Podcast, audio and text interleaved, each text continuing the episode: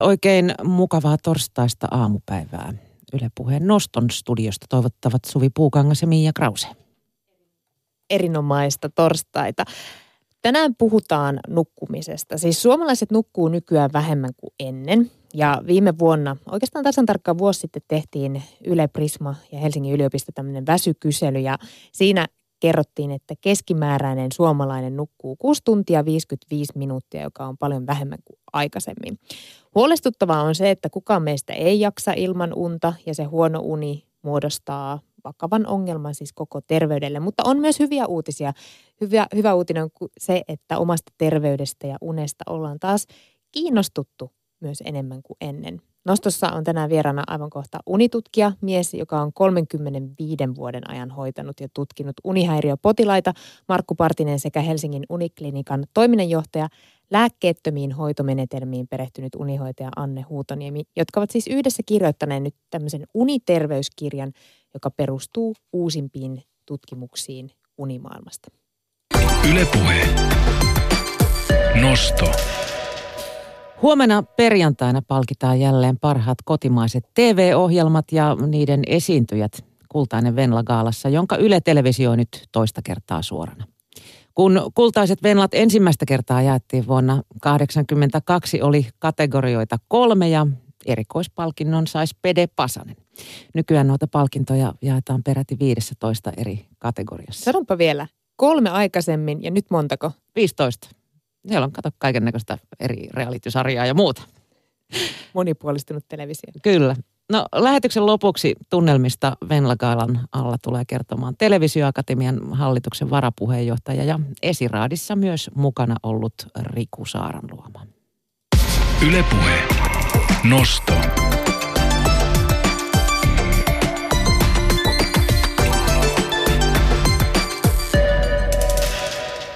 Mutta nyt siis ensin siitä unesta ja ehkä vähän pidemmänkin pätkän verran. Muista, että meidän WhatsApp-numero on myös käytössä tämän lähetyksen ajan ja voit lähettää omia kommentteja ja ajatuksia numeroon 0401638586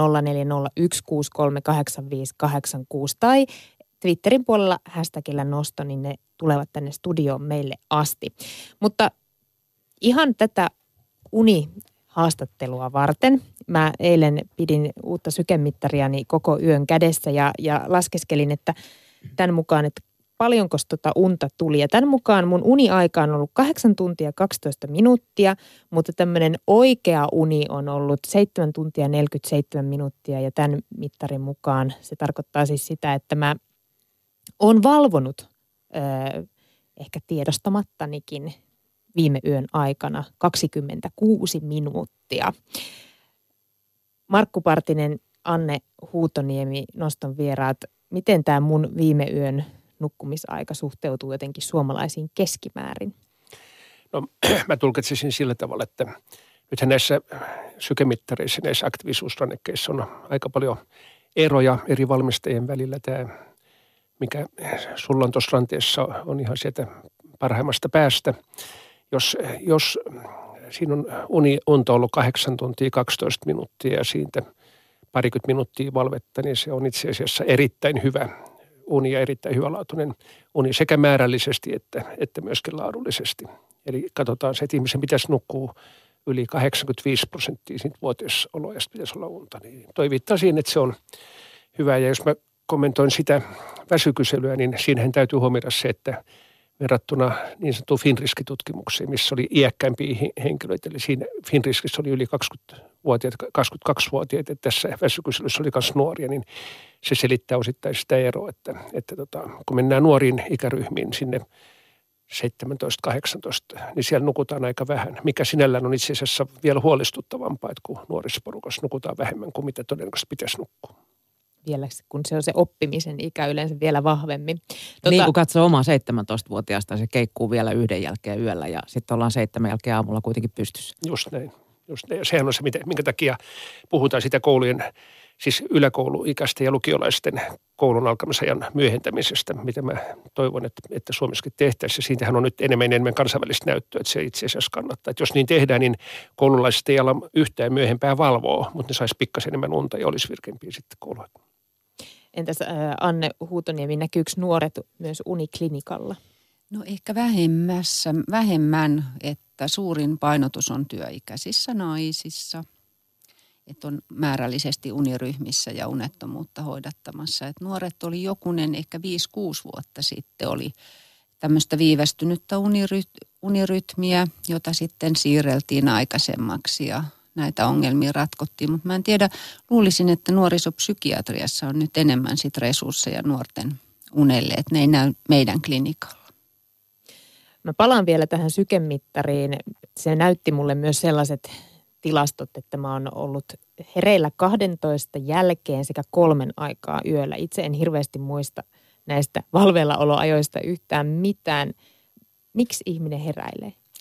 No, jokainen ihminen herää, niin kuin voi herätä useita kertoja yössä ja havahtumisia, mitä ihminen ei itse muista, niin niitä on myös terveellä ihmiselläkin lukuisia. Se kolmen aikaa herääminen saattaa viitata siihen, että silloin on ollut REM-unta, aika aktiivistunteja, ehkä paljon unennäköä ja onko se sitten todellista vai onko se itse asiassa, itse asiassa sillä tavalla, että tämä kello on tulkinut sen hereillä oloksi, on vaikea sanoa, mutta se on, ihmisen on tärkeää ymmärtää se, että toisaalta heräily kuuluu terveeseen elämään. Eli jos heräilee muutamia kertoja nukahtaa uudestaan, niin se ei ole mikään sairauden merkki, se on ihan ok. Mitä mieltä te olette tämmöisistä ö, mittareista, jotka on nyt tullut, näitäkin näitä sykemittareita mainostettiin aika monessakin kohtaa sillä, että tässä on tämmöinen unenmittausominaisuus. Mä sanon ensiksi, Anne voisit kommentoida, me ollaan eri mieltä siitä. Eli, eli tota, varmaan siihen suuntaan ollaan menossa, että ihmiset haluaa niin kuin palautetta omasta toiminnasta. Ja kun sitä oikein käytetään, niin sitä voidaan hyödyntää kyllä niin kuin terveydentilan seurantaan ja myöskin unettomuuden niin kuin seurantaan. Mutta silloin kanssa ongelmia, eli niin kuin Annen kanssa ollaan väännetty kättä. Eli, eli tota, jos ihmisellä on taipumusta vaikka ahdistuneisuuteen tai hirveän herkkä, niin se, että kokee seuraa sitä ja huomaa, että nukkuu huonosti, vaikka omasta mielestään olisi nukkunutkin hyvin, niin se voi tavallaan vähän iskeä omaan nilkkaakin. Sitten nukkuu ihan varmasti huonosti, kun alkaa seurata sitä ihan tosissaan. Niin Anne, mit, mitä mieltä sä oot mittareista? No mä voisin oikeastaan voisin korvata kaikki mittarit semmoiselle kysymykselle, että miten ihminen aamulla, miltä tuntuu, kun sä heräät aamulla. Että oot sä virkeä, silloin sä oot nukkunut riittävästi – kun tää, tässä on niinku semmoinen harha, mikä helposti kehittyy, vaikka jos unetonkaan. Et uneton ihminen varmasti helposti ahdistuu sitten, kun lukemat ei näytä sitä, mitä pitäisi näyttää. Mutta muutenkin tuntuu, että se yksi tämän ajan ilmiö ja ehkä osaltaan unettomuutta lisäävä ilmiö on semmoinen ihmisten vaativuus ja suorittaminen – ja ne liittyy mun mielestä tämmöiseen mittaamiseen, numeriseen mittaamiseen. Siinä on kuitenkin taustalla, vaikka se kuinka selittäisi itselleen, että niin, mutta että musta on vaan ihan hyvä varmistaa. Että kyllä mä, kyllä mä ymmärrän, että ei, mä aina voi nukkua ihan samalla mutta tänä yönä mä nukuin vain 6 tuntia 45 minuuttia. Eilen mä nukuin 7 tuntia 15 minuuttia. Että siinä kuitenkin jää sinne alitajuntaan ja sitten se voi ajan kanssa ainakin joitain ihmisiä jäädä sitten vaivaamaan ja sitten siihen voi tulla jopa tämmöinen kehittyä niin kuin unettomuus, kun alkaa jännittämään. Että saankohan mä nyt lyötyä sen edellisen yön ennätyksen. Sen takia mä sanoin, että jos näitä mittareita käytetään ja myöskin me niin kuin Annen kanssa ja Helsingin Unikalla, niin katsotaan, että jonkinlainen coachaaminen tai valmennus, eli miten sitä oikein tulkitaan ja muuta, niin kun sen yhdistää tuohon, että ihminen tulkitsee oikein, ei kahdistu, niin silloin siitä saa sen parhaimman, parhaimman hyödyn. No te siis olette kirjoittaneet uniterveyskirjan Nuku hyvin, voi hyvin. Ja te aloitatte tämän kirjan toteamalla näin. Elämme aikaa, jolloin täällä Suomessa unta on alettu nostaa esi- sille kuuluvalle paikalle. Mitä se tarkoittaa, jos uni on nostettu sille kuuluvalle paikalle? Mitä se siis on ollut ennen? No nyt jos ajatellaan, ihminen nukkuu kolmasosan elämästään ja jos katsotaan vaikka elämän kannalta, niin uni on ehkä kaikkein tärkein niin kuin elämän peruselementti nest, niin kuin riittävän veden juomisen jälkeen. Eli jos ihminen juo vettä, huolehtii nestetasapainosta ja nukkuu riittävästi, niin elää aika pitkään ja suhteellisen terveenäkin. Ravitsemus on myös tärkeää, mutta syömällä, koska voidaan olla aika pitkään ja pysytään hengissä. Pisimmät ajat, mitä ihminen on pystynyt valvomaan, siis ihan että on yritetty valvoa 11 vuorokautta, nälkälakot on ollut paljon pitempiä. Siis uni on välttämätöntä. Kun sitä on pidetty ikään kuin itsestäänselvyyttä, niin siihen ei ole panostettu, siitä ei ole puhuttu, se näkyy meidän resursseissa. Meillä ei opeteta sitä lääketieteellisissä tiedekunnissa eikä, eikä muuta. Sitten kuitenkin potilaat hakeutuu hoitoon, sitten hoidetaan pelkällä unilääkkeellä. Se on ollut selvästi aliedustettu ja tämä on ehkä heijastunut sitten ihmisiinkin. Eli ihminenkin, että jos on paljon työtä, niin se mistä on tingitty, niin se on ollut uni ja, ja siinä ollaan ehkä, ehkä menty vikaan. Ja nyt viimeisten viiden vuoden aikana on tullut lisää perustutkimusta, joka on osoittanut, että uni on todella välttämätöntä ja jotenkin tuntuu, että onko se sitten heijastunut ihmisiinkin, koska nyt todella unesta puhutaan paljon enemmän. Niin onko se, pitääkö kiittää tutkimusta? Sekö sen on nostanut unen arvoon? No sitä en osaa sanoa. Mä luulen, että ehkä se on, mitä tuossa alussa sanoin, että se vaativuus, mikä on tullut ihmisissä, ihmisiin ehkä enemmän, niin se aiheuttaa unettomuutta. Ja varmaan sitä unettomuutta on määrällisesti. Että kyllä, kyllä varmaan unettomuutta on, mä lukenut 500 vuoden takaa unettomuuskertomuksia. Että sitä on ollut, että se ei millään lailla kuulu tekniseen yhteiskuntaan, mutta mä luulen, että silloin kun ihmisissä on ollut tämmöinen, ihmisillä on ollut kuitenkin uskonnollinen maailmankatsomus, niin se semmoinen ajatus, se hyväksyvyys on ollut erilainen. Että nyt ihminen on ottanut kaiken haltuunsa, niin tulee se vaativuus itseä kohtaan. Ja silloin kun unettomuus ei ole tahdonalaista, tai uni ei ole tahdonalaista, nukkuminen ei ole tahdonalaista toimintaa, niin siinä tulee se semmoinen, että miksi mä en nyt selviä ja, ja, ja se vaatimus monella, monelta kannalta, tietysti ihan työn stressaavuuden kannaltakin tulee sitten unettomuutta helposti aiheuttavia asioita, niin se on varmaan niin kuin muuttunut. Mikä merkitys on muuten valolla? Tuntuu, että sitä, sitä on nykyään joka puolella vuorokauden ympäri. Joo. Valosaasteesta puhutaan. Kyllä, valo vaikuttaa. Ja itse asiassa enemmän kuin mitä ollaan oletettu, että aika pienikin sininen valo vaikuttaa jo meidän univalorytmin säätelyyn ja eh, melatoniinin, joka ei suinkaan ole se tärkein aine, mutta että vireyteen, jolloin aivoille tulee signaali, että nyt on vielä päivä, että ei ole vielä aika nukkua. Ja tämähän heijastuu nimenomaan iltaan, että iltavalon määrä on lisääntynyt. Siitähän viime vuonna tuli lääketieteen tai no, äh, fysiologian profes- äh, Nobel-palkintokin tuli liittyen tähän kronobiologiaan ja hyvin paljon rytmiikkaan ja valon rytmiikkaan. Valo on tärkeää ja siinä on yksilöllisiä eroja, että joitakin häiritsee pienikin valo ja joku toinen ei ole sitten moksiskaan. Mutta hyvin tärkeä erityisesti nuorilla ja IT-työn. Mm. No siniseen valohan me voidaan itse vaikuttaa jonkin verran, mutta entäs tämä ulkoapäin tuleva, esimerkiksi kaupungeissa? Joo, siniseen valo voi vaikuttaa erilaisille eh, filtreille, mikä tulee tietokoneisiin ja on, on, on valoja ja muuta. Joo, sitten on kaupungin valot Tätä on tutkittu kanssa niin päin, että on luettu vaikkapa tabletista kirjaa ja sitten on luettu kirjaa kirjana kirjaa ja katsottu, miten se vaikuttaa uneen. Ja se ei ole ihan yksilitteistä kuitenkin, eli myöskin se kirjan sisältö vaikuttaa siihen. Eli jos aktivoi itseensä hirveän paljon, niin on semmoinen hirveän jännittävä tai uhka tai tuntee pelkoa, niin se häiritsee unta. Mutta jos on miellyttävä joku kiva äh, kirja, mitä lukee vaikka tabletissa, niin se ei häiritse niin paljon unta.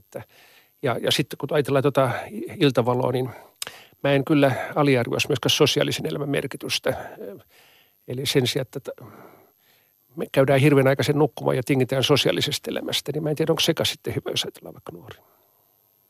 Niin tuohon vielä, että mäkin muistan tämmöistä tutkimuksesta lukeneeni, eli nuorille annettiin tabletti, jolla he sai pelata tai tehdä mitä tahansa ja sitten osa kontrolliryhmä luki kirjaa tabletin kautta, niin silloin todettiin, että se haitta siihen uneen oli se sisältö, että ei se valo, että että kun se valo on vain niin kuin yksi säätelijä, toki ihmisen vireystilaa säätelee monet muutkin asiat ja luulisin, että tämmöiset neurofysiologiset asiat on aika tärkeitä, jotka sitten unettomuudessa häiriintyy ja ylläpitää unettomuutta, vaikka se valo olisi sieltä vähennetty tai sitä ei olisi niin kuin haittana siellä. Se on vain yksi tekijä. No, me ollaan todettu tässäkin haastattelussa, että uni on tärkeää, mutta voitteko te vielä jotenkin konkretisoida, että miksi se uni on ihmiselle niin tärkeä? Uni on tärkeää ja välttämätön, koska unen aikana aivojen energiavarastot täyttyy, eli jos ei nukuta, niin aivoilla ei ole energiaa. kuonaineet poistuu aivoista syvän unen aikana. Jos valvotetaan pitkään ja mitä vähemmän nukutaan, niin erilaiset haitalliset aineenvaihduntattuotteet kerääntyy aivoihin. Nykyään on esitetty jopa sillä tavalla, että jopa että Alzheimerin taudissa niin pitkäaikainen huonolaatuinen uni saattaisi olla merkittävä riskitekijä. On selvää näyttöä pitkäaikaisissa tutkimuksissa, että pitkään huonosti nukkuneen ihmisen keskivartalo pyrkii suurenemaan, tulee keskivartalon lihavuutta, aikuistyypin diabetesta. Myöskin verenpainetaudin suhteen on osoittautunut, että huonolaatuinen pitkäkestoinen yöuni on itsenäinen riskitekijä, että yllättävän paljon tulee niin kuin aika kovaa näyttöä siitä. Ja sitten edelleen, jos katsotaan vaikka depressiosta, niin on useita pitkäaikaisia tutkimuksia, joissa on todettu ihmiset, että masentuminen alkaa useimmiten siitä, että ensiksi häiriintyy yöuni ja sitten kun nukutaan pitkään huonosti, niin sitten aletaan masentua. Nämä on tärkeitä seikkoja ihmisille itselleen tunnistaa ja myöskin terveydenhuoltohenkilökunnalle, että jos vaikka ihminen alkaa nukkua huonosti, niin se pitää ottaa vakavasti. Kun mä olin nuori lääkäri ja aloitin unitutkimukset, niin monet kollegatkin mulle totesivat, että tämä vaan unetta, mutta että so what, että eihän se ole mitään. Eli myöskin lääkärit niin kuin täysin vähätteli unettomuutta. Ja tänä päivänä siis voisi sanoa, että, että unettomuus on otettava vakavasti silloin, kun se alkaa. Ja sitten jos tulee pitkäaikainen unettomuus, niin siitä mä sanoisin taas, että kun puhutaan sairauksista, niin pitkäaikainen unettomuus on yksi, niin kuin, en viitti kirosanaa sanaa, mutta siis ikävimmistä sairauksista, mitä on olemassa. Siis se on, se on täydellistä niin kuin piinaa ihmiselle, joka kärsii unettomuudesta eikä saa siihen apua. Koska voidaan puhua sitten pitkäaikaisesta unettomuudesta? pitkäaikaisesta unettomuudesta yleensä puhutaan, jos on yli kolme kuukautta kestänyt unettomuus, että joissakin puhutaan kuukausi, mutta jos on yli kolme kuukautta on nukkunut jatkuvasti huonosti, niin silloin puhutaan jo pitkäaikaisesta unettomuushäiriöstä. Eli se häiriösanakin tarkoittaa sitä, että silloin univalverytmin säätelyhäiriöt on jo häiriintynyt, että se ei ole enää mikään silloin välttämättä oire jostakin, vaan se on itsenäinen sairaus. Itse asiassa nyt alkavilla lääkäripäivilläkin puhutaan unesta ja, ja tänä aamuna Yle Uutistenkin otsikoihin nousi krooninen väsymysoireyhtymä, joka tuntuu olevan lääkäreille aika hankala tapaus. kuinka usein te olette törmännyt krooniseen väsymykseen? Kroonista väsymystä, se on yleistä, yleensä niin väsymys, jonka yleisin syy on se, että nukutaan liian vähän krooninen väsymysoireyhtymä on, on erittäin tärkeä ongelma ja tuntuu, että sitä, siitä on aika paljon, sitä ilmaantuu usein. Meidän klinikalla hoidetaan paljon kroonista väsymysoireyhtymää. Mistä se johtuu, vaikea sanoa, mutta myöskin häiriintynyt yöuni on keskeinen oire siinä. Ja mun oma käsitys on se, että siinäkin se kuonaineiden kertyminen aivoihin ja se, että aivot ei puhdistu, niin se on todennäköisesti merkittävässä osuudessa koko kroonisessa väsymysoireyhtymässä. Näkyykö teidän mielestä suomalaisissa jotenkin vähemmän nukkuminen? Näkyykö se tuolla arjessa, näkyykö se meidän yhteiskunnassa, että suomalaisetkin nukkuu vähemmän kuin ennen? Tuohon en, en osaa kyllä sanoa. Nyt pitää sanoa se, että jos on täysin vertailukelpoiset tutkimukset ja pitkällä ajanjaksolla, niin siinähän noin 30 vuoden aikana niin itse asiassa se unen pituus, siis täysin samanikäisillä tutkittuna, niin on lyhentynyt vaan 18 minuuttia, 20 minuuttia, ei hirveän paljon. Mutta se, mikä siellä on lisääntynyt, on nimenomaan unettomuus. Ja toisaalta se, mikä lisääntyy, on väsymys. Eli ihmisiä väsyttää päivällä. Eli tarkoittaako se sitten sit, että se unen laatu on huonontunut ja se ei enää täytä niitä tehtäviä, mitä sillä on. Siis hirveän paljon, kun luetaan lehtiä, seurataan mediaa, niin kyllähän ihmiset valittaa yleistä väsymystä ja lääkärit ihmettelevät, mistä se johtuu, että se lisääntyy. Ja se, se on joku, jostakin se johtuu. Onko se sitten jostakin yhteiskunnasta, mistä se johtuu, en osaa sanoa. Onko Annella ajatuksia tähän? No kyllä se mun mielestä on edelleenkin se suorittaminen, että ihmiset on hirveän vaativia itseään kohtaan ja, ja kaikki pitää tehdä koko ajan 150 prosentilla. Joka ainoa hetki pitää käyttää hyväkseen ja, ja kun mennään niin kuin päivä sillä lailla 150 prosentilla, niin ilta on aika lyhyt aika sitten rauhoittua siihen uneen, että ihminen ei ole tämmöinen on-off ei myöskään vireystila, että se vaan käännettäisiin niin kuin katkaisimesta, vaan se vaatii semmoista rauhoittamista ja vihjeitä. Ja jos tehdään kymmenen asti työtä ja pamautetaan läppäri kiinni, niin ei voi kuvitella eikä vaatia, että sitten 15 yli 10 olisi jo unessa. Että valitettavaa. Mä luulen, että aika paljon se on niitä omia toimintoja ja valintoja, jotka sitten joillakin henkilöillä, joihin, joilla on siihen alttiutta, niin se johtaa unettomuuteen. Että jotkut sitten selviytyy ja nukkuu lomilla ja viikonloppuisin sitä univajetta, mutta aika suurella osalla se nykyään alkaa kehittymään jonkinasteiseksi unettomuudeksi tai unettomuushäiriöksi. Voiko univajetta sitten nukkua takaisin? Tai kyllä. voiko varastoon nukkua? Ja varastoon ei voi nukkua, mutta kyllä sitä voi, mutta jos sä valvot tai nukut huonosti muutaman yön, niin sä et niitä seuraavana yönä. Eli sitten kaikki nämä muut rytmit ja vireystilan säätelymekanismit estää sen, että jos yhden yön valvoo viikossa, niin kyllä siinä menee pari, kolme, neljäkin yötä ennen kuin se vaje on ikään kuin nukuttu pois. Että sitä ei voi kerralla kuitata. Eli viiden päivän arkiviikon unet, lyhyitä yöunia ei voi kahden päivän viikonlopun aikana korvata. Joo, ei, sit on ihan tutkittukin. Eli yksi viikonloppu, ei, että jos joka päivä arkipäiväsi nukkuu huonosti, niin yhtenä viikonloppuna ei valitettavasti saa sitä univelkaa pois. No ruuhkavuosien aikana ainakin puhutaan, että nukutaan vähän ja se pitäisi nyt hyv- hyväksyä, että näin se on. Kun on ne pikku, pienet lapset ja, ja pitäisi itsekin harrastaa ja näin, niin onko se, onko se teidän mielestä vaan niin, että se, se pitää vaan, on tietty aika elämässä, jolloin nukutaan vähän ja sillä siisti? No en tiedä, pitäisikö se hyväksyä. Ehkä toi, mitä Anne puhuu tuota suorit, suoritus, suorittamisen tarvetta, niin se, on, se varmaan on tärkeässä roolissa, mutta – päiväunien nukkuminen on semmoinen, millä, mitä ei tulisi kanssa unohtaa. Eli on aika paljon näyttöä siitä, että lyhyet päiväunet on järkevä nukkuu, kun on 20 minuuttia, puoli tuntia, alle tunnin, niin niistä on selvää hyötyä. Eli jos ei kerta kaikkiaan pysty nukkumaan yöllä syystä tai toisesta, niin yrittäisi sitten edes nukkua päivällä, järjestää sellaiset olosuhteet, että pystyy nukkumaan päivä, päivänä. Sillä voi jonkin verran sitä kompensoida, mutta ei ole järkevää valvoa, valvoa, valvoa koska silloin se heijastuu siihen, että niitä kuonaineita kertyy sinne aivoihin ja se rasittaa elimistöä ja sillä voi olla paljon muita terveellisiä seurauksia. Aika usein kuulee, kuulee että tuota, ihminen, jolla ei oikeasti ole unihäiriötä, niin sanoo, että no valvot niin kauan, että nukuttaa. No toi pitää siinä mielessä paikkaa, että jos puhutaan tilapäisestä unettomuudesta, joka siis kuuluu myös terveeseen elämään, että jokainen terve ihminen joskus nukkuu huonosti, niin jos on joku elämänkriisi, joku suuri elämänkriisi, joku läheinen kuolee tai tulee aviopuoliso sanoo, että by the way, että mulla on ollut toinen ihminen tässä pitkän aikaa ja muutan. Jos tuleeko salamakilma kirkkaat taivaalta, niin jokainen nainen, jokainen mies tämmöisensä kuudessa, niin alkaa nukkua huonosti. No nyt te, nukkumista ei kannata yrittää. Siis silloin voi olla se, että valvoo, valvoo, kirjoittaa, valvoo, prosessoi vaikka yhden yön vaikka seuraavan yön, niin se on hyvää psyykenhoitoa, kun prosessoidaan ja surraan. Ja, ja, ja tota, todennäköisesti unikin sitten tulee.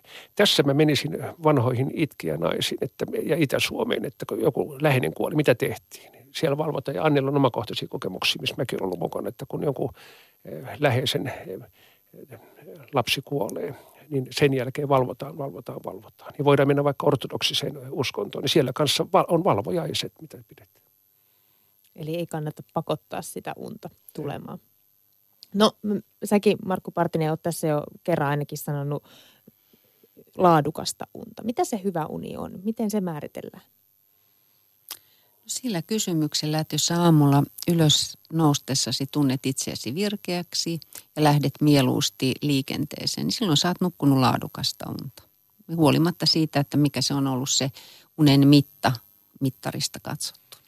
Joo, toi on niitä, aika hyvä, että kun me ollaan mietitty niin kuin yhtä kysymystä, mikä on, niin nimenomaan se, että jos herää aamulla virkeä, niin tuntuu, että nyt mä nukuin tosi hyvin. Ja, niin tod- silloin se uni on ollut täyttänyt ne tehtävät. Jos mittarilla katsotaan, niin silloin voidaan sanoa, että jos nukkuu yli 85 prosenttia siitä ajasta, kun on ollut vuoteessa, niin se on eräänlainen semmoinen sopimus, että se on hyvä uni. Hyvä uni on semmoinen, että se täyttää ne tehtävänsä. Ihminen herää virkeänä ja on koko päivän kohtuullisen virkeä. Helsingin uniklinikka tekee töitä uniongelmaisten parissa muun muassa. Mikä teidän kokemuksen mukaan on tällä hetkellä se suurin uniongelma, joka Suomesta löytyy? No nyt kyllä unettomuus on niin kuin kokonaisuudessaan on se, on se suuri ongelma, jossa valitettavasti on resursseja aika vähän ja sen takia mekin ollaan mukana tässä eh, valtioneuvoston yhteisessä kärkihankkeessa Vesoten Uneton Suomi hankkeessa, jossa ollaan tukemassa ja auttamassa julkista terveydenhuoltoa, niin kuin kouluttamassa sote-henkilökuntaa lääkkeettömiin hoitomenetelmiin. Unettomuus on tärkeä, mutta kyllä se väsymys tulee siellä kanssa esille. Sitten on tietysti uniapnia on semmoinen, mitä hoidetaan paljon. Se on tärkeä, mutta uniapnia on ehkä pikkasen kärsinyt inflaatiot, että ensimmäiseksi sain epäillä sitä uniapniaa. Se on kuitenkin, se ei kuitenkaan ole läheskään se yleisin syy uniongelmiin ja sillä tavalla myöskin niin kuin menee ehkä vähän resurssit väärään. Siis kokonaisuutena on uni ja, ja väsymys, niin kyllä, kyllä ne siellä tulee. Se väsymys, väsymys nimenomaan lisääntyy. Mutta pitää tarkentaa siis, voiko ihminen olla väsynyt, vaikka se nukkuisi omasta mielestään hyvin? Voi. Eli silloin tulee se, että subjektiivinen kokemus siitä, miten on nukkunut ja mikä on se totuus, niin se ei aina mene yksin. Meillä on, mun mielestä meillä on kaksi tyyppiä. Meillä on uneton ihminen, joka tulee ja sanoo, että mä en ole nukkunut yhtään. Sitten tehdään unirekisteröinti ja todetaan, että siellä on ihan hyvää unta. Eli itse arvioi nukkuvansa huonosti ja kuitenkin nukkuu hyvin. Sitten meillä on semmoinen ryhmä, mikä on itse asiassa hyvin ongelmallinen, että väsyttää päivällä – kysytään, miten sä nukut. Joo, mä nukun ihan hyvin. Ja sitten kun me tehdään unirekisterit, niin nukkuu tosi huonosti. Eli ei ole tietoinen siitä, että itse asiassa nukkuu huonosti. Ja mä luulen, että tätä jälkimmäistä ryhmää niin voi olla paljon enemmän kuin me tiedetään. Siellä on erilaisia syitä, jonka takia ihminen nukkuu huonosti. Unen rakenne on huono. Ja se ei selviä sitten taas muuta kuin, niin kuin unitutkimuksella, unirekisterillä ja muilla. Millaisia syitä sieltä löytyy taustalta? Siellä voi olla äh, yöllinen rajaliikehäiriö, levottomat jalat. Voi olla diagnosoimaton uniapnea, äh, voi olla erilaisia häiriöitä, voi olla nistoremonihäiriö, hyvin paljon erilaisia syitä. Anne Huutoniemi, kuinka hyvin sun mielestä suomalaiset tunnistaa hoidon tarpeen? Milloin pitää hoitaa sitä unettomuutta esimerkiksi? No ehkä nykyisin vähän paremmin, mutta mä luulen, että unettomuuteen aina liittyy edellä mainituista syistä semmoinen myös häpeän tunne tai semmoinen huonommuuden kokemus, että, että ehkä stressi, joka on vähän samansukuinen ilmiö, että omat toiminta- ja ajattelumallit saa sitä ylläpitäytymään niin kuin unettomuutta, niin stressi on helpommin jaettavissa ja ver- verkostoidutaan työpaikoille, kun useammatkin kokee stressiä, mutta unettomuus on melkein semmoinen asia, joka ehkä sitten uniryhmissä myös vapauttaa ihmistä, kun huomaa, että on muitakin, että sitä pidetään vähän omana asiana ja vähän häpeällisenä, että mikä tässä nyt on, kun en osaa nukkua No millaista hoitoa Suomessa sitten uniongelmaiset saa? Onko se teidän mielestä hyvällä tasolla, jos ajatellaan ihan koko Suomea? No on ja ei. Jos mä ajatellaan unettomuuden hoitoa, niin sanoisin, että se on paranemaan päin, mutta edelleenkin niin kaukana siitä ideaalisesta. Suomessa käytetään paljon unilääkkeitä. Esimerkiksi pohjoismaisessa vertailussa, niin suomalaiset edelleen käyttää paljon unilääkkeitä – se, että niitä käytetään, jos se olisi oikeita käyttöä, niin ihan, ihan ok, mutta valitetaan paljon on siis sitä niin, että lääkäri vain määrää unilääkettä ja uusii sitä unilääkettä koko ajan perehdyt, niin kuin pyrkimättä selvittää potilaan kanssa se, että miksi ihminen nukkuu huonosti ja mikä ylläpitää sitä unettomuutta. Hoidetaan oireita, mutta ei syitä. Hoidetaan oireita, mutta ei syitä. Että eihän kukaan lääkäri hoida, jos on pään, hirveä päänsärky, niin ei määrää lääkärille, potilaalle toistuvasti vaan päänsärkylääkettä ilman, että konsultoisi neurologia tai kenties tätä kuva, kuvaisi niitä aivoja kertaalleen. Mutta jos on nukkunut vuosikausia huonosti, niin meillä on siis lukuisia potilaita, jotka on vuosikausia syönyt isoja annoksia unilääkkeitä. Ja sitten kun se on sillä tavalla, että se unilääkkeisiin tulee tottumusta, niin siinä vaiheessa kun moni tulee meille, niin ei kyseessä ole yhden unitabletin ottaminen, vaan kolme, neljä, viisi. Mä en tiedä, mikä on ennätys, mitä Annekin on nähnyt, että siis hirveitä määriä. Mikä on ennätys, Anne? Yhdeksän. Y- yhdessä yössä? Joo, parin tunnin välein, kyllä. No miten sä lähdet hoitamaan tässä tämmöisessä tapauksessa?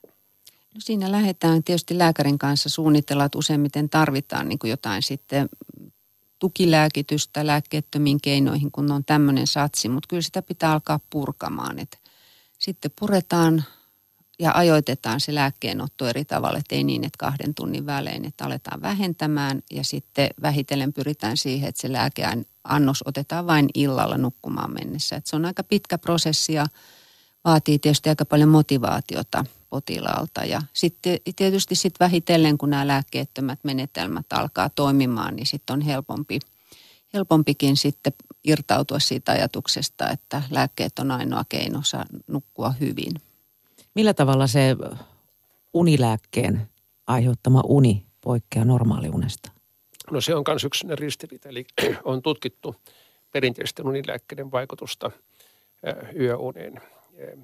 Jos tutkimuksissa kysytään aamulla, että miten olet nukkunut, niin on selvä tilastollinen ero, että unilääkkeen ottamisen jälkeen ihmiset arvioivat nukkuneensa paremmin. Mutta asia muuttuu sitten, kun tehdään unipolografia, tehdään unirekisteröinti. Eli itse asiassa se käy sillä tavalla, että kun verrataan lumelääkkeeseen, niin monen lääkkeen kohdalla itse asiassa niin heräämisiä ja havahtumisia voi olla enemmän sen unilääkkeen kanssa kuin ilman unilääkettä. Mutta siitä huolimatta oma arvio on se, että ne on nukuttu paremmin. Tätä ei oikein tiedetä, mistä johtuu. Yksi arvio on se, ja tiedetäänkin, että perinteiset unilääkkeet aiheuttaa niin sanottua anterokradista amnesia, eli ihminen ei muistakaan, että on herännyt yöllä. Ja sen takia aamulla aamu kuin hirveän hyvin. Mä en herännyt kertaakaan, vaikka todellisuudessa on voinut herätä enemmän kuin ilman unilääkkeitä. Tämä on, tää on yksi. Ja, ja, ja tota, toinen on semmoinen, mikä mulla on kokemus runsaasti unilääkkeet käyttävistä, että kun sitten saadaan unilääkkeet lopetetuksi Annen pitkäaikaisella hoidolla, niin tota sen jälkeen ihminen sanoi, että edelleenkään mä en nuku hirveän hyvin, että mä en nuku yhtään paremmin, mutta mä voin päivällä selvästi paremmin. Nyt mulla päivällä ajatus kulkee. Ja tämä on se, että kun se pikkuhiljaa tulee, niin ihminen ei tajua sitä. Meillä oli eräs kollega, voin sanoa suoraan, kollega, lääkärikollega, joka oli ajautunut unilääkekierteeseen ja alkanut itse käyttää unilääkkeitä. Hän hakeutui meille tutkimuksiin sen takia, kun hän, hänen sihteerinsä oli sanonut, että tota, hei, että sun pitäisi, tota, lähe, että et hän oli sanonut, että nyt pitää kiireesti tota, lähettää yksi juttu – raportti. Ja tämä että sä oot lähettänyt sen jo viikko sitten. Eli hän ei enää, ja hän huomasi, että hän on mennyt työpaikalle, mutta hän ei ole muistanut, ei ole tajunnut, mitä siellä tekee, että se on ollut automaattista käyttäytymistä. Niin siinä vaiheessa hän pelästyi, että mitä, onkohan hän tehnyt kenties virheitä tai vahingoittanut potilaitaan. Onneksi ei ollut, mutta tota, hän hakeutui hoitoon ja, ja siinä sitten aika radikaalien toimenpiteiden jälkeen lopussa päästiin siitä lääkityksestä eroon, mutta se oli semmoinen esimerkki. Että tämmöisiä potilaita, että ihmiset käyttää unilääkkeitä, käy työssä, eh, itse asiassa se, selviytyy työstään eh, itse asiassa tajuamatta, miten selviää, niin mä veikkaan, että näitä on aika paljon Suomessa. Mulla on ystävä, jonka unirytmi on sellainen, että hän nukkuu viiden tunnin yöunet ja kahden tunnin päiväunet. Ja mä oon paasannut hänelle, että sulta on jäänyt monta univaihetta käymättä. Onko mä puhunut hänelle ihan täysin puppua? vai onko nämä, miten tärkeitä se eri univaiheet on meidän yöunessa? No tämmöinen normaalipituinen 7-8 tunnin pituinen yöuni, niin siinä on suurin piirtein 4-5 unisykliä, jotka on näitä puolentoista kahden tunnin mittaisia, jotka sitten lähtee näistä kevyemmistä univaiheista. Sitten mennään siinä alkuyön aikoihin niin kuin pariin syvän unen jaksoon ja sitten taas se loppu kolmen unisyklin aikana on enemmän sit sitä varsinaista unennäköunta. Et viiden, viiden, viiteen tuntiin ei sitten ehkä mahdu niitä unisyklejä ja kaksi tuntia taas se riippuu, että siinä ehkä juuri pääsee syvään uneen, mutta sitten voi olla, että siitä herääminen on aika hankala. useinhan tulee sitten semmoinen unihumala siinä vaiheessa, kun nukkuu päiväunet ja joku herättää kesken syvää unta. Sitä suositellaan, että ne päiväunet olisi vain 45 minuuttia, jotta ei menisi siihen syvään uneen. Ja sitten taas näitä muita, kun se vireystila ei ole vaan niin kuin yhdestä asiasta kiinni, että, että kaikkien näiden meidän hormonien ja muiden erityks, erityksestä riippuen, niin se syvä, syvälle unelle otollisin aikaan tuossa kello 23 ja kahden kolmen välillä. Eli siihen kahteen unisykliin painottuisi se syvä uni. Eli se olisi ainakin aika tärkeää nukkua. No naisista sanotaan, että he ovat herkkäunisempia ja vanhuksista sanotaan, että he tarvitsevat vähemmän unta kuin nuoremmat. Miten unen tarve jakaantuu, jos ajatellaan ikää ja sukupuolta esimerkiksi? Joo, no se, että naiset on herkkäunisempia ja naisilla myöskin geneettiset tekijät vaikuttaa, näyttää vaikuttavan enemmän siihen unen rakenteeseen. Ja todennäköisesti se naisten kevyempi uni ja he, he, herkempi heräämiskynnys, havahtumiskynnys, niin siellä on jotakin biologista merkitystä ja mulle tulee mieleen, että liittyykö se jotenkin sitten lapsen saamiseen ja siihen vastasyntyneen hoitoon, että herää hyvinkin pieniin ääniin. Eh, siitä on aika selvää näyttöä. Siis se näkyy perustutkimuksissa ja myöskin kliinisessä aineistossa, siis potilaissa, että unettomuus on selvästi yleisempää miehille, naisilla kuin miehillä. No sitten iän mukana, niin pieni lapsi heräilee useita kertoja yössä ja päiväunia nukutaan vielä siellä neljävuotiaana. Sitten kun tullaan iäkkäisiin ihmisiin, niin myöskin heräily alkaa lisääntyä ja yöuni alkaa muistuttaa enemmän pienen lapsen unta. Mutta ei se unen määrä hirveän paljon sitten lyhene. Että, että, tota, se, että vanhempana tarvittaisiin vähemmän unta, niin se on, sitä ei ole tieteellisesti pystytty todistamaan. Että se on ehkä enemmänkin sitten niin kuin seurausta mahdollisesti joistakin muista sairauksista, mitkä voi häiritä. Mutta, mutta totuus on se kyllä, että esimerkiksi valvomisen suhteen on mielenkiintoista se, että nuori pystyy valvoa sitten, kun tullaan ää, siihen myöhäiseen keski-ikään tai jotain muuta, niin sitten itse asiassa valvominen on aika vaikeaa. Mutta sitten kun alkaa tulla tosi paljon ikää, niin valvominen helpottuukin taas. Tämä on tosi, mä näen itse, pitää sanoa, kun mä oon Parkinson-liiton puheenjohtaja ja katsoo Parkinson-potilaita iäkkäitä, niin iäkkäät Parkinson-potilaat, yli 70-vuotiaat, 80-vuotiaat, niin pystyy kevyesti valvomaan äh, ja nukkumaan paljon vähemmän kuin meikäläinen ja aamulla ne on täysin virkeitä. En tiedä mistä johtuu, mutta tota, äh, sanon, että ei kannata ihan pienten lasten lähteä kilpailemaan vaariensa kanssa tai mummojen kanssa. niin voi tulla tiukka kisa. Joo. Tota, vuorotyöt, ne vaikuttaa varmasti monella nukkimiseen, mutta tänä päivänä myös matkustellaan paljon eri aikavyöhykkeillä ihan työnkin puolesta. Näkyykö matkustaminen uniongelmissa? Jetlagit.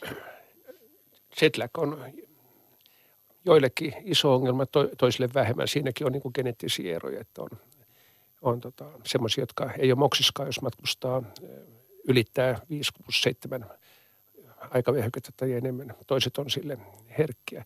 Kyllä se näkyy paljon matkustavilla ja sitä yritetään sitten melatoninilla ja, ja muilla ja tämän keinoilla välttää. Jetlag ei sillä tavalla näy esimerkiksi meillä uniklinikalla, että siellä enemmän näkyy sitten nämä vuorotyö, vuorotyöhön epäsäännöllisiin työaikoihin liittyvät ongelmat. Onko teillä antaa vinkkejä aikaeron rasittamille ihmisille? No, jos sitä ennakoidaan, niin perusperiaatteet, jos lyhyesti sanon, että se, että jos lennetään nyt vaikkapa länteenpäin, niin länteenpäin mentäessä vuorokausirytmi pitenee ja sen takia länteenpäin lentäminen on aina helpompaa kuin itäänpäin lentäminen. Niin länteenpäin lennettäessä tulisi valvoa päivällä ja käydä nukkumaan mahdollisimman itse asiassa niin kuin hyvinkin myöhään illalla paikallista aikaa, jotta siellä nukuttaisiin sitten taas riittävästi aamuun jos käydään liian aikaisin nukkumaan, jos on lennetty Suomesta New Yorkiin, niin siellä herätään sitten jo neljän viiden aikaa aamulla ja sen jälkeen ei saada ehkä kunnollinen unta. Mahdollisimman pian siihen uuteen päivärytmiin. Sama pätee sitten, kun tullaan itäänpäin. Itäänpäin lennettäessä taas ongelmat liittyy aamuun. Sitä voi auttaa ehkä sillä tavalla, että käyttää melatoninia ensimmäisenä kahtena, kolmena, neljänä päivänä siellä kohdemaassa, mihin on tullut, sillä että ottaa sen, sanotaan yhdeksän aikaa illalla ottaa melatoninia. Kenties käyttämällä sinistä valoa suodattavilla valoilla voidaan nopeuttaa myös sitä rytmittymistä. Mutta perusidea on se, että kohdemaassa siirrytään a, niin kuin aamuisin aamupäivällä mahdollisimman paljon valossa ja parasta on tietysti luonnon auringonvalo. Mistä se muuten johtuu, että tuota, osalla ihmisistä melatoniini tehoaa ja osalla taas ei? Joo, siis kyllä melatoniini kaikille teho, mutta siinä on yksilöllisiä eroja sen suhteen, että miten se melatoniini vaikuttaa. Geneettisiä eroja, meillä on erilaisia reseptoreita ja genotyyppejä, vuorokausityyppejä, jotka vaikuttaa siihen, että miten se melatoniini vaikuttaa. Mutta yksi syy, että jos melatoniini ei auta, on se, että se otetaan väärään aikaan. Että se otetaan joko liian myöhään tai yleensä otetaan liian myöhään. Ja tämä on semmoista, mikä myös tutkimus näyttää. Eli aikuisella ihmisellä semmoinen tietyllä tavalla keskiarvo nyrkkisääntö melatoniinin ottamisen on ehkä siinä yhdeksän aikaa illalla, kahdeksan, yhdeksän aikaa. aika aikaisin. Vaikka kävisi nukkuu kello 12, niin siitä huolimatta se melatoniini kannattaisi ottaa jo siinä about yhdeksän aikaa. Niin silloin se on tehokkaammin. Jos otetaan vasta kello 12 yöllä, niin se on jo liian myöhään. Silloin siitä ei ole mitään hyötyä. Nostossa vieraana unitutkija Markku Partinen ja Helsingin Uniklinikan toiminnanjohtaja unihoitaja Anne Huutoniemi. Mikä sai teidät alun kiinnostumaan unesta ja nukkumisesta? Anne, aloita sä vaikka. Ihan vahinko. Se oli ihan vahinko. Mä oikeastaan aloitin tekemään tämmöisiä kliinisiä lääketutkimuksia. Olin siinä tutkimushoitajana, jotka oli, uni, no ne oli kyllä ihan uuden tyyppisillä unilääkkeillä tehtäviä tutkimuksia. Ja sitten se vähitellen eskaloitu erilaisiin unitutkimuksiin ja niihin prosesseihin, mitkä liittyy näihin lääketutkimuksiin. Ja sitten sitä kautta kiinnostuin unettomuudesta ja unettomuuden lääkkeettömästä hoidosta. Eli, eli vähän sattuman kauppaa. Entä Markku? Joo, no mulla oli taas sille pitkältä ajalta, koska mä oon itse opiskellut Ranskassa ja kiinnostunut aivojen toiminnasta ja aloitin sitten ihan opiskelemaan aivojen toimintaa neurofysiologiaa. Lisäksi mun oppi-isä siellä, Passua, niin hän oli unitutkija itse asiassa siihen aikaan ihan maailman semmoisia johtavia kuruja. Ja hyvin nopeasti se sitten niin kuin herätti kiinnostuksen ja, ja sillä, tiellä, sillä tiellä ollaan sitten. No miten te, teillä on pitkä tie jo takana ja toivottavasti vielä edessäkin paljon, paljon tota työvuosia. Miten te näette suomalaisten tulevaisuuden nukkumisen kohdalla? Katsotteko te sitä hyvillä mielin vai huolestuneina? Mä katson kyllä niin kuin hyvillä mielin, että nyt unesta puhutaan nykyään paljon ja se on niin kuin mielestäni alettu tajuta myöskin niin kuin terveydenhuollossa ja tutkimuksessa sitä lisääntyy. Meilläkin Uniklinikalla on parasta aikaakin useampi väitöskirjatyön tekijä, joka tekee tutkimusta unilääketieteeseen liittyen. Sam- samanlaista tutkimusta tehdään runsaasti Turussa ja Tampereella tehdään myöskin.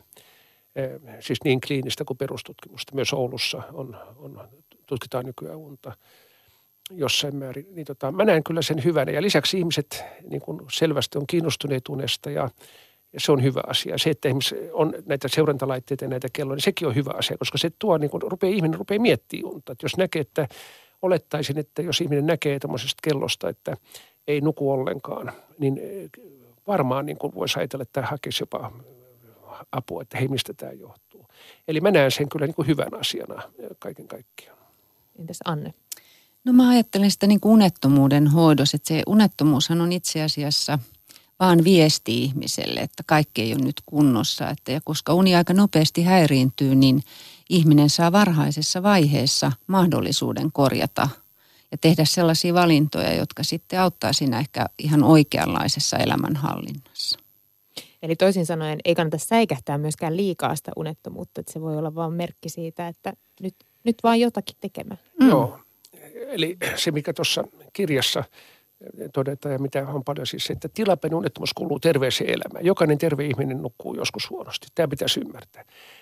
Mutta sitten, nythän puhutaan paljon siitä downshiftaamisesta kanssa ja tota, etätöistä. Eli mä luulen, että jos ihmiset tajuaa että oikeasti voi tehdä etätöitä ja voi ehkä jonkin verran downshiftata ja voi saada yhtä paljon aikaa ja paremminkin aikaa, kun antaa itselleen aikaa enemmän niin kuin sille vapaa-aikaa ja lepoa ja liikuntaa, niin toivon mukaan tämä lisääntyy. Ja mulla on semmoinen fi- fiilis, että etenkin nyt 2018, mun mielestä että jota, tässä on jotain merkkejä t- tässä vuodessa, että jotain positiivisia merkkejä tässä vuodessa, että, että, että mä, mä, mulla on semmoinen tunne, että tämän vuoden lopussa niin ollaan menty, on mennyt paremmin kuin, kuin tota monen vuoteen. Ja lapsenkin ei varmaan tarvi välttämättä mennä niin aikaisin kouluun tulevaisuudessa. Niin, toivottavasti. Kiitos paljon vierailusta unitutkija Markku Partinen ja Anne Huutoniemi, että pääsitte noston käymään. Kiitos.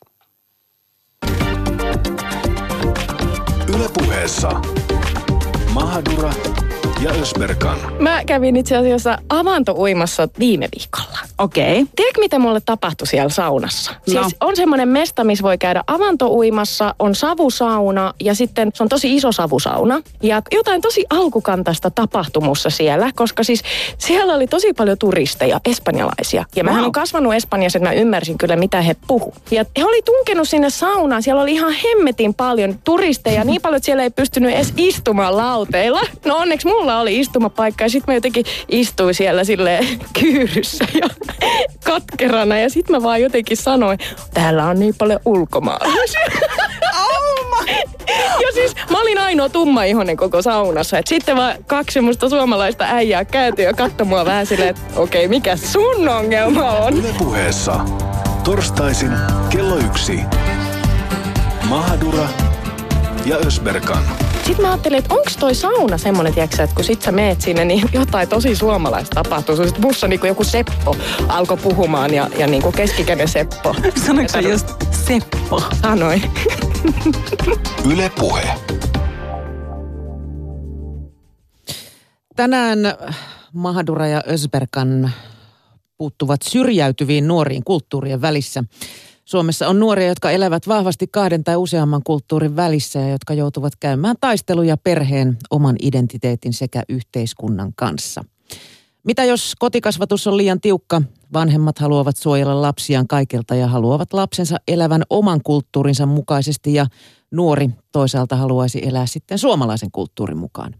Mahadura ja Ösberkan pohtivat lähetyksessä tänään, minkälaisia haasteita kahden tai useamman kulttuurin välissä elävillä nuorilla voi siis olla. Ylepuhe. Nosto. Huomenna jaetaan jälleen kultaiset venlat ja tuo gaala nähdään suorana lähetyksenä myös Yle TV2. Kilpailukategorioita tuossa gaalassa on kaikkia 15 ja yleisö pääsi vaikuttamaan sekä paras TV-esiintyjä että paras TV-ohjelma kategorioiden kärkikolmikkoon. Studioon on saapunut nyt Televisioakatemian varapuheenjohtaja Riku Saaranluoma, joka oli mukana myös Kultaisen Venlan esiraadissa. Moi, aika hieno titteli. No joo, ihan, ihan hieno, hieno titteli. Päätöikseni TV2 ohjelmapäällikkö ja yhtiön, yhtiön miehenä noissa kinkereissä. Yhtiön palveluksessa. Millainen kyllä. millainen tota, rupeama toi esiraadin homma oikein on? Kuinka paljon siinä joutuu istumalihaksiaan kuluttamaan? No aika paljon joutuu, että tänä vuonna tuli yli 150 ohjelmaa ehdolle. Ja siinä on sitten se idea, että ne katsotaan. Katsoitko kaikki? Ää, katsoin kaikkia niin paljon, paljon, että pystyn luomaan kyllä käsityksen siitä, että mikä on, mikä on oma, oma mielipide. Ja sehän ei ole mikään viikon juttu, vaan pitkin syksyä. Et se on aika pitkä, pitkä juttu, että ei tarvi yhtenä viikonloppuna ottaa sitä haltuun, mutta oma, oma tuntu on puhdas sen asian suhteen. kun Finlandia kirjallisuuspalkintoja jaetaan ja näistä raatilaisista tehdään juttuja, niin siellä yleensä kerrotaan sitä, että ne seisten ja kävellen lukee niitä kirjoja, jotta, jotta tota, ei tulisi aina vaan pelkästään istuttua. Niin oliko sulla jotain tämmöisiä kikkoja, että sulla oli Juoksumatollakaan. juoksumatolla sarja pyörimässä tai jotain muuta vastaavaa? Niin, tämä tekee just sitä, mitä ei saisi tehdä, että, että kun muut on nukkumassa, niin sängyssä läppäri auki, luurit korvilla ja katsoo sitten siellä iltaisin. Just, just viitaten tuohon, mitä uni, uniproffia oli äsken studiossa, niin just ei niin kuin mä tein. Överit sinistä valoa ja unettomuutta. Just näin. Mutta Ja ottaa, jännitystä vielä sisällöstä. mutta ottaa sille aikaa ja, ja iso, iso osa, kun seuraa paljon alaa, niin tosi paljon tuttuja ohjelmia siellä on. Ja sitten tietenkin se paino on niissä ihan uusissa jutuissa, mitkä näkee ekaa kertaa silloin. Mm. No kun kultaiset venlat 80-luvun alussa eka kertaa jaettiin, niin näitä kategorioita oli tosiaan kolme, eli musiikki, draama ja muut. Ny- nykyään, nykyään 15. Joo. Siellä on muun muassa game showta, kilpailureaalityö, seurantareaalityö. Mm. Mihin näin monta eri kategoriaa tarvitaan? Eikö aika moni niistä niin niputtuisi ihan viihteen alle vaan? Joo, alun perinhan se oli, kun se oli Venla nimellä, se oli viihdettä kaikki, niin kuin toi, toi, toi lista tuossa äsken. Mutta tämä ala on paljon muutakin kuin viihdettä. Nyt siellä on mukana la, lastenohjelmaa, siellä on ää, ajankohtaisohjelmia, kaikki tällaisia sisältöjä monilta eri, eri alueilta, että ehkä katsojan silmässä kaikki on viihdettä, vaikka se ei olisikaan viihdettä, jos se nauttii siitä, mitä katsoo. Ja tässä maassa tehdään tosi paljon, paljon hyviä ohjelmia, on paljon, paljon kanavia, paljon mm, nettitelkkuja, jotka tarjoaa hyvää sisältöä, niin olisi jotenkin aika, mun mielestä aika törkeä ja kapea katseesta puhua pelkästään vaan viihteestä, mikä viihdyttää ihmistä. Hei, mitä tuo seurantareaalityö nyt on? Koska mä en ymmärtänyt, kun mä näin tuon kategorian tuossa listauksessa. Joo, se on ehkä tällaista vähän alan sisäistä slangia, että mu- musiikilla on omansa ja elokuvilla omansa ja TVllä tai liikkuvalla kuvalla, täällä on nettipalveluja myös mukana, on sitten omansa. Tämä seurantareality on jotain sellaista, missä ei jaeta palkintoja. Siinä ei, siinä ei lopuksi joku tipu tai joku voita jotain, että jos vaikka puhutaan ää, TV2-ohjelmista luonnollisesti, kun tässä olen, niin, niin vaikkapa aupairit, joka seuraa neljää mm, auparityttöä, nuorta naista. Siinä ei tosiaan voittajalle. Ma, ma, ma, maailmalla, se on, se on mies, sinun mielipide. niin siinä ei tavallaan lopussa jaeta mitään palkintoa, sinä olet paras ja joku tippuu. Että tässä on ikään kuin kaksi tällaista, tällaista linjaa ja, ja Yle, Ylellähän on pelkästään seurantareaalityö tällä hetkellä ainakin. Mm. No Televisioakatemian on Yle Maikkarin Sanomamedia Finland ja Satu ry lisäksi liittyneet nyt sitten mm. myös Discovery Networks Finland, Fox Networks Group, Elisa Vihde ja Iltalehti TV. Mm. Millaisia tekijöitä ne nykyään TV-maailmassa ovat? Miten ne on vaikuttanut tähän perinteiseen telkkariin? No jos puhuu vaikka Discoverysta, jolla on olympialaiset ja me ollaan sinne myös niin kumppanina, niin tietenkin monta kanavaa tullut, tullut näinä, näinä viime vuosina markkinoille. Että silloin kun luettelit tuota ekaa vuosi 82, Yle ja Maikkari keskenään jakoi näitä palkintoja. Spede sai muuten erikois Venlansilla. Kukapa muu. Kukapa muu. Niin tämä maailma on muuttunut niin, että puhutaan netti-TVstä, perinteistä TVstä, on suomalaisia firmoja, ulkomaalaisia firmoja, markkina on lähestulkoon globaali. Niin peli on aika erilaista kuin silloin. Mm. No yleisö pääsi äänestämään sekä parasta TV-ohjelmaa ja parasta TV-esintyä ja noita ääniä tuli lähes 80 000. Mm. Ilmeisesti TV ei ole ainakaan äänimäärästä päätellen tekemässä kuolemaa, vaikka näin on ennustettu. Niin, mun mielestä ei ole tekemässä, että se maailma muuttuu, että mikä on TV tai mikä, mikä ei ole TV. Palaan taas siihen, että, että esimerkiksi tätä, tätä gaalaa, joka huomenna lähetetään – niin sitä katsoi viime vuonnakin parhaimmillaan yli miljoonaa ihmistä. Et ihmisiä liikuttaa, jos puhutaan sitä perinteisestä tavasta katsella ja jakaa ohjelmia, niin kyllä isot, isot tapahtumat, iso urheilu, iso viihde, ne liikuttaa ihmisiä. Ihmiset ovat vaan nykyään aika paljon tarkempia sen suhteen, mitä katselee tai, tai mitä kuuntelee. Valikoima on niin tosi paljon, että kaikille ei koko ajan riitä kaikkia herkkuja, vaan niistä joutuu oikeasti kilpailla myös isot firmat. Mm. Ja TVtä ei ehkä perinteisesti enää katsota niin, että kökötetään sohvalla, vaan se kulkee aika hyvin mukana. Joo, joka paikassa. Taas taskussa muun muassa. Mm. Joka on varmaan vaikuttanut myös niihin pituuksiin. Ylelläkin nähtiin esimerkiksi Kamsarja, joka jaksot saattoi olla 20 minuuttisia. Mm, tai luottomies, jolla oli kym, 10 minuuttisia tai niin kuin vieläkin pidempiä pätkiä. Että, että TV tosiaan ei ole sitä, että katsotaan yhtä pitkää pötköä iltaisin perheen kanssa, vaan voi olla, että siinäkin on monta variaatiota en tiedä kuin hyvät vai huonot uutiset, eri, saman perheen ihmiset eri huoneessa eri härveleistä katsoo eri mittaisia TV-tyyppisiä sisältöjä, liikkuvaa kuvaa. Se on hyvin, hyvin yleistä. Mm. Riku, jos katsotaan TV vuotta 2017 mm. nimenomaan kotimaisten ohjelmien ja sarjojen perusteella, niin miltä se susta näytti? Mm. Kotimaista draamaa tehdään nykyään tosi kovalla tasolla ja ylipäätään pohjoismaista draamaa se on sellainen yksi, yksi, yksi mikä on pannut tässä, olen pannut viime vuonna merkillä. Ja sitten jos puhutaan siitä, mä puhun sitä 150 plus ohjelman kokonaisuudesta, mikä pitää ottaa esiraadissa haltuun. Ja tietenkin äänestäjät, jotka sitten äänestää shortlistaa ottaa vielä edelleen, niin niistä noin neljäsosa on viihdettä, jotka voi mieltää puhtaasti viihteeksi. Eli kyllä se isoin motivaatio ää, TV-ssä ja radiossakin – viihdytään ohjelman parissa, niin ei niitä, ei, kyllä niitä sen takia tehdään, että ihmiset katsoo ja pitää niistä, että neljäsosa on suurin piirtein sitä, että tämä kotimaisen viihteen iso rooli ja uusia ideoita ja tavallaan optimismia uskoa niiden tekemiseen, niin se kyllä teki tuossa tossa vaikutuksen. Nythän tuli enemmän ehdotuksia velloihin kuin viime vuonna. Mm. No niin kuin tuossa kävi jo alussa ilmi, niin sä oot myös TV2 ohjelmapäällikkö mm. ja myös Yle Areenan. Millaisia uusia avauksia tänä vuonna on luvassa, kun Areenakin tuossa eilen valittiin jälleen kerran arvostetuksi, arvostetuimmaksi suomalaisiksi verkkobrändiksi? Joo, sen verran kun että Silla Lönkvist on Yle Areenan ohjelmapäällikkö, mutta itsekin teen Sillan kanssa paljon yh- yhteistyötä.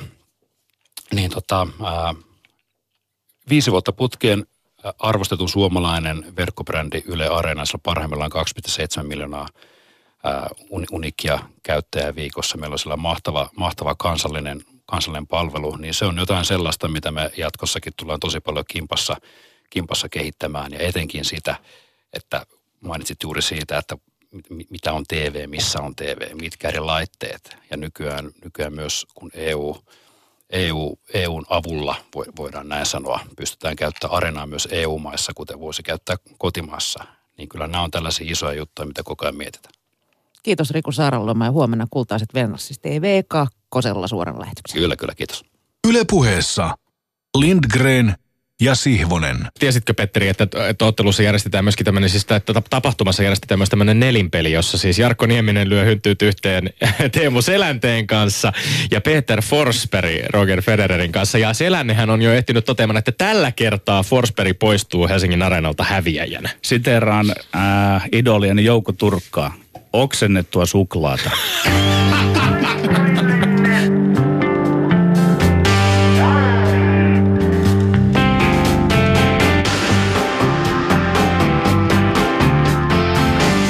Ylepuheessa perjantaisin kello yksi.